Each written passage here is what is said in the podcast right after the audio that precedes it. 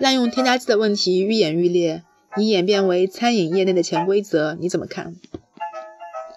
解决食品添加剂滥用的问题，不能仅依靠集中曝光食品安全事件，也不能再沿用一事一查的监管方式，要从源头加强控制，并加大对违规行为的惩处力度。下面是人民日报的视频：好味道不能任性添加。客观讲。食品添加剂本身并不是洪水猛兽，其提鲜、增味、防腐等功能让老百姓的饮食更为丰富。但近些年，滥用添加剂、非法添加的问题愈演愈烈，已演变为餐饮业内的潜规则。某些商家赌的就是客人一两次就餐不会出什么大乱子，或一些添加剂的危害要较长时间之后才能显现。这样坑人的潜规则为何能长时间存在呢？首先是标准缺失，执行上存在模糊地带。尽管新食品安全法明确了食品添加剂必须安全可靠，相关细则也对有国家标准的食品添加剂的使用作出明示，但这些标准更多适用于生产企业，对餐饮业的约束力不大。再加上各类美食 APP 的兴起，让食品流通环节从线下延伸到线上，微信里吆喝一声也能开家餐饮店。很多人便钻了现有标准的空子。其次是监管缺位，主动监管能力不足，并存在监管盲区。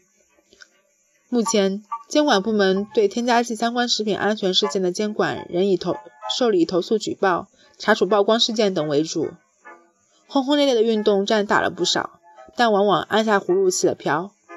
最近不少地方大力推广明厨亮灶，厨房种地不再神秘。但食品添加剂繁多，多数建议添加量从百分之零点一至百分之二不等。厨师用多少全凭经验和良心，并且瓶瓶罐罐放在那里，监管部门和消费者通过肉眼很难分辨里面装的到底是什么。如果依靠道德自觉和事后监管，焉能保证企业不为了一己私利违规使用超量添加？最后是处罚力度不够，违法者心存侥幸。新食品安全法在财产处罚方面，将非法添加等严重危害食品安全的行为罚款额度从原法中五至十倍罚款提高到十五至三十倍。从我国现行法律体系看，处罚力度较以往已经提高不少，但与国际上将违法者罚得倾家荡产相比，处罚力度仍偏轻，震慑力仍不足。食品添加剂安全问题不仅关系着亿万百姓的身体健康。也事关我国餐饮服务业转型升级。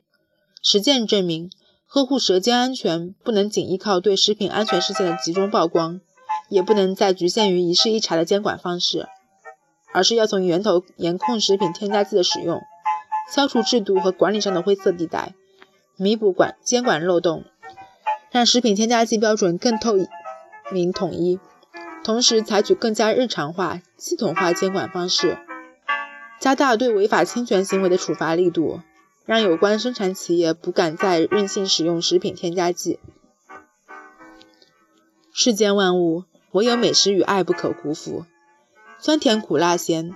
原汁原味的美食交织着年年岁岁的记忆，吃得更安全、更放心，是每个人最真切的期冀。愿年老回首时，我们记忆里的美食不要毁于任性添加。